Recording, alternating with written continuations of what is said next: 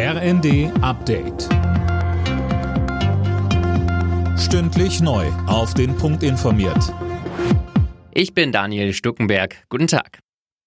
Seit dem frühen Morgen ist der Warnstreik beim Bodenpersonal der Lufthansa offiziell beendet. Es wird aber noch mit Verspätungen und Flugausfällen gerechnet. Mehr von Dirk Jostes. Gestern gab es etwa 1000 Flugausfälle. Betroffen davon waren mehr als 130.000 Passagiere. Die Gewerkschaft Verdi hatte zu dem 24-Stunden-Ausstand aufgerufen. Damit soll der Druck in den aktuell laufenden Tarifverhandlungen erhöht werden. Die nächste Verhandlungsrunde findet kommenden Mittwoch und Donnerstag statt. Bis dahin hat Verdi weitere Warnstreiks erstmal ausgeschlossen.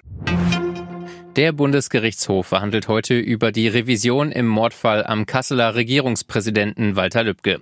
Im vergangenen Januar war der Rechtsextremist Stefan E. vom Oberlandesgericht Frankfurt zu lebenslanger Haft verurteilt worden. Imme Kasten. Der Generalbundesanwalt will unter anderem erreichen, dass für den Hauptangeklagten Stefan E. auch die Sicherungsverwahrung gilt. Stefan E. selbst und ein Mitangeklagter wollen generell gegen ihre Verurteilungen vorgehen. Und auch die Familie Lübkes hatte Rechtsmittel eingelegt. Walter Lübke war im Sommer 2019 an seinem Wohnhaus aus nächster Nähe erschossen worden. Die Bundesregierung hat grünes Licht für den Verkauf von 100 modernen Panzerhaubitzen an die Ukraine gegeben. Das berichtet der Spiegel. Demnach gab es Mitte des Monats vom Bundeswirtschaftsministerium eine Herstellungsgenehmigung für den Rüstungskonzern Kraus-Maffei-Wegmann.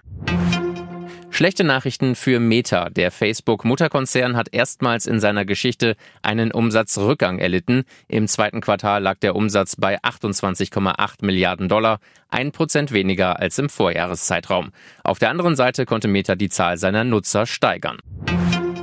Nachdem es die Fußballfrauen ins EM-Finale geschafft haben, gibt's von überall her Glückwünsche. Unter anderem von Bundeskanzler Scholz. Das war eine großartige Leistung, schrieb er auf Twitter. Scholz kündigte an, zum Endspiel am Sonntag nach London zu reisen. Alle Nachrichten auf rnd.de